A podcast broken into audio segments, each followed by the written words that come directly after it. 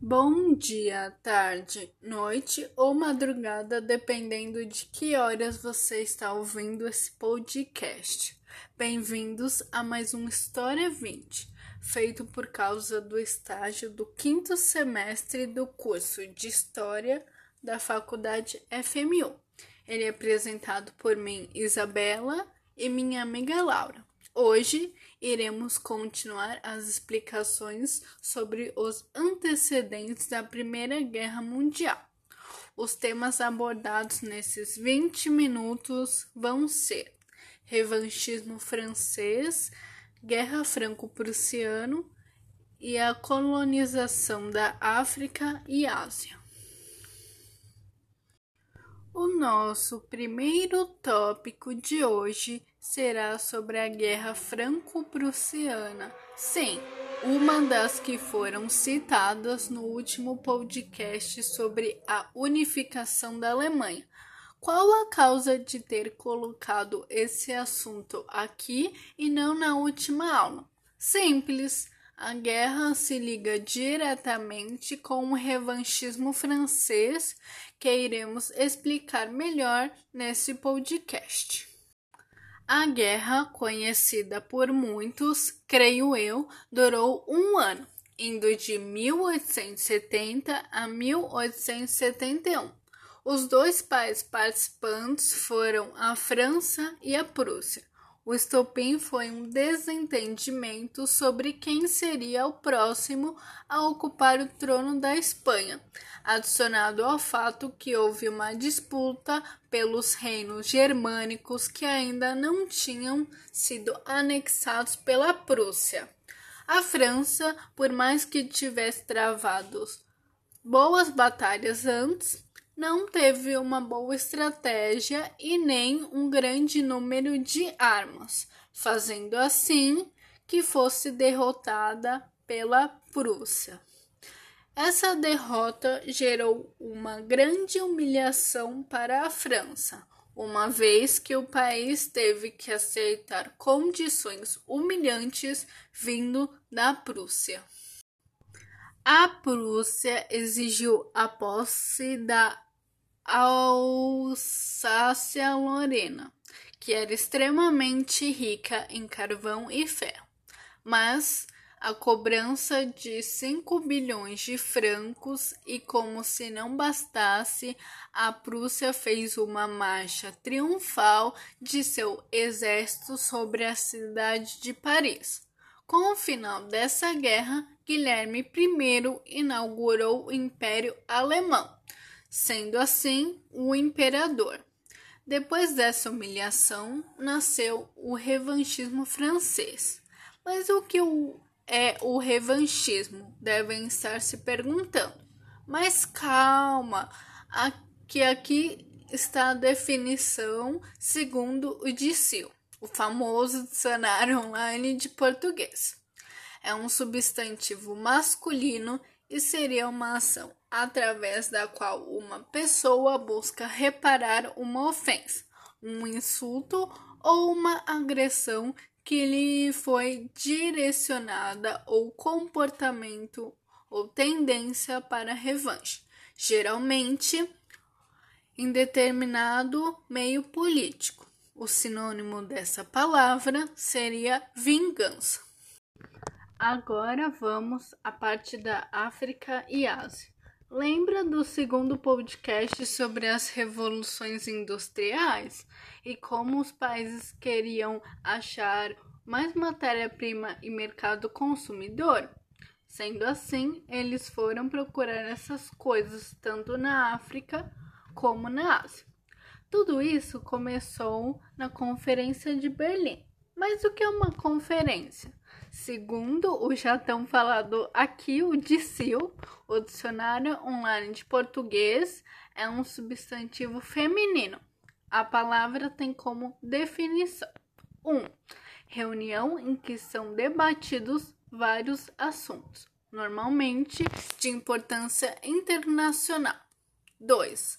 Ação de discutir um tópico considerado relevante palestra realizada para expor ideias e ou informações de caráter científico, cultural, etc. 4. Reunião de extrema importância em que são discutidos assuntos de interesse comum. 5. Assembleia em que algumas questões são discutidas pelos representantes de vários estados. Já seus sinônimos são palestra, comparação, confrontação, verificação, confronto. A conferência aconteceu a convite do chanceler alemão Otto von Bismarck para vários países da Europa, como Inglaterra, França, Alemanha, Bélgica, Itália, Portugal, Estados Unidos, para discutirem novas fronteiras para a África. Um caso curioso foi que a própria África não foi convidada. Tirando a Etiópia e a Libéria, todos os outros estados que hoje fazem parte da África foram colonizados. Segundo um professor de História da Universidade Livre de Bruxelas, na Bélgica, e do Centro de Estudos Africanos de Bruxelas, abre aspas. A conferência não dividiu a África em blocos coloniais, mas admitiu princípios básicos para administrar as atividades europeias no continente como o comércio livre nas bacias do rio Congo e o rio Níger, a luta contra a escravidão e o reconhecimento da soberania somente para quem ocupasse efetivamente o território reclamado. Fecha aspas. O território africano já possuía interesse dos europeus antes mesmo da conferência, uma vez que no século XV os portugueses já haviam chegado nos arquipélagos de Cabo Verde e São Tomé e Príncipe, iniciando sua ocupação do continente, que depois se estendeu a Angola e Moçambique. Os britânicos ocuparam partes da atual África do Sul, do Egito, do Sudão e da Somália no século XIX. No mesmo período, os franceses se apoderaram de parte do Senegal e da Tunísia. Já os italianos marcaram presença na Eritreia desde 1870. A rapidez no Congresso, que durou três meses, se deu no que os países combinaram entre si. Para garantir as propriedades desejadas, eles precisavam de fato ocupar o território. Segundo uma historiadora da Universidade Estadual de Michigan, Abre aspas. Isso provocou uma corrida maluca em que cada um queria garantir um pedaço de bolo maior que do outro. Fecha aspas. A ocupação daqueles territórios não se deu somente com armas de fogo. As trapaças também fizeram parte. Um, um exemplo disso foi o rei Lobengula, que assinou um contrato em que acreditava que iria ceder as terras ao magnata britânico em troca de proteção. Segundo o professor de História Africana Comparada e diretor do Centro de Estudos Africanos da Universidade de Edimburgo, na Escócia, o principal método utilizado foi dividir para dominar. A ideia era se aproveitar da rivalidade entre dois grupos étnicos locais ou criá-la se fosse inexistente e tomar partido de um deles. com o apoio do escolhido a quem dava, davam armas e meios para ju, subjugar os rivais, os europeus controlavam a população inteira. Abre aspas. Pode-se dizer que todas as potências conduziam a conquista da mesma forma, através da força bruta, dividindo para dominar e usando soldados que eram principalmente africanos e não europeus. Outro ponto importante foi que as fronteiras territoriais foram criadas sem sequer respeitar a população que lá vivia. Uma curiosidade é que até hoje algumas fronteiras sobrevivem. Com certeza, a colonização africana é a mais aprendida e falada mas vocês também sabiam que teve na Ásia? É sobre isso mesmo que vamos falar a seguir. Lembrando que os países queriam achar mais matéria-prima e mercado consumidor em novos territórios. A Índia era uma velha conhecida dos europeus, principalmente por causa das famosas especiarias como por exemplo, pimenta do reino, noz moscada, cravo da Índia, canela, entre outros.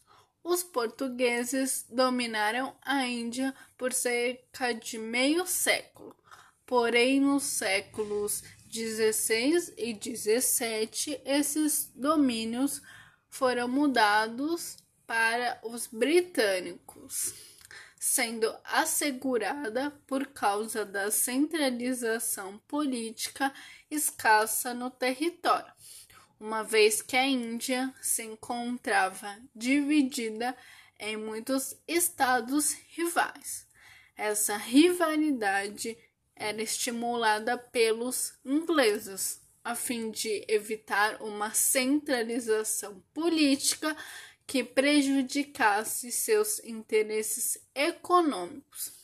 Foi em 1857 que a revolta dos Cipaios, uma revolta indiana contra o domínio inglês, se fez presente, durando até 1859, quando houve uma derrota dos indianos não só impondo um domínio econômico, e sim político, se consolidando em 1877, quando a rainha Vitória da Inglaterra foi coroada imperatriz da Índia. No caso da China, os portugueses foram mais uma vez os primeiros a dominar o território. Porém, a Inglaterra tomou seu lugar e passou a dominar a China economicamente. Mas, ao contrário da Índia, que se encontrava dividida, o poder político chinês era centralizado. A China era regida pela dinastia Manchu. Contudo, a aristocracia agrária chinesa nunca reconheceu a legitimidade desta dinastia. Ao longo dos séculos 17 e 18, os britânicos introduziram o ópio no mercado chinês por baixo dos panos. Como o governo chinês foi contra, aconteceu a Guerra do Ópio, que foi vencida pelos ingleses.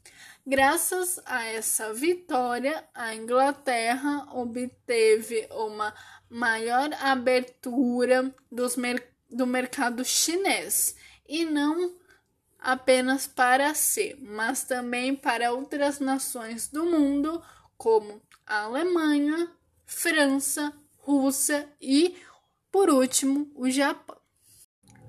Falando no Japão, Ele, no início do século XIX, era cobiçado pelas potências industriais. O país não apresentava centralização política. O poder era exercido pelos grandes proprietários de terras. Em 1854, os Estados Unidos tinham um interesse em estabelecer sua hegemonia econômica. Por isso, forçaram por meio de uma ação militar violenta a abertura do mercado japonês. Isso provocou uma reação nacionalista no Japão, encabeçada pelos samurais resultando na centralização política do país. Já em 1868, a era Meiji se iniciou no Japão, onde a economia foi modernizada de acordo com os princípios capitalistas vigentes na época. A adoção de reformas modernizadoras adicionadas à tradição da cultura japonesa ajudaram a promover um rápido e profundo processo de industrialização no país. Graças a isso, o país não apenas evitou a expansão imperialista sobre seu território, mas conseguiu se transformar em um país imperialista. Como falamos muitas coisas nesse podcast, vou dar uma resumida nos principais conceitos. Primeiro foi sobre a Guerra Franco-Prussiana, que a França foi derrotada e nasceu assim o revanchismo francês. Falamos também sobre a definição de conferência. E Segundo o já tão falado aqui de Sil, o dicionário online de português é um substantivo feminino e a palavra tem como definições: 1. Um, reunião em que são debatidos vários assuntos, normalmente de importância internacional. 2 ação de discutir um tópico considerado relevante, palestra realizada para expor ideais e ou informações de caráter científico, cultural, etc. 3. Reunião de extrema importância em que são discutidos assuntos de interesse comum. 4. Assembleia em que algumas questões são discutidas pelos representantes de vários estados. Já seus sinônimos são palestra, comparação, confrontação, verificação e confronto, que foi utilizada para colonizar tanto a África como a Ásia. Os países asiáticos que foram colonizados foram Índia, China e Japão, que mais para frente iria virar uma das maiores potências economicamente do mundo. Já na África, a colonização possui impacto até os dias de hoje. Obrigada por quem até agora ouviu esse podcast e todos os outros dessa segunda aula. O próximo será da aula 3, mas desta vez a Laura que vai apresentar. Espero vocês no próximo podcast de 20 minutos do História 20. Infelizmente, este podcast não terá curiosidades, uma vez que estamos chegando à marca limite de 20 minutos do podcast.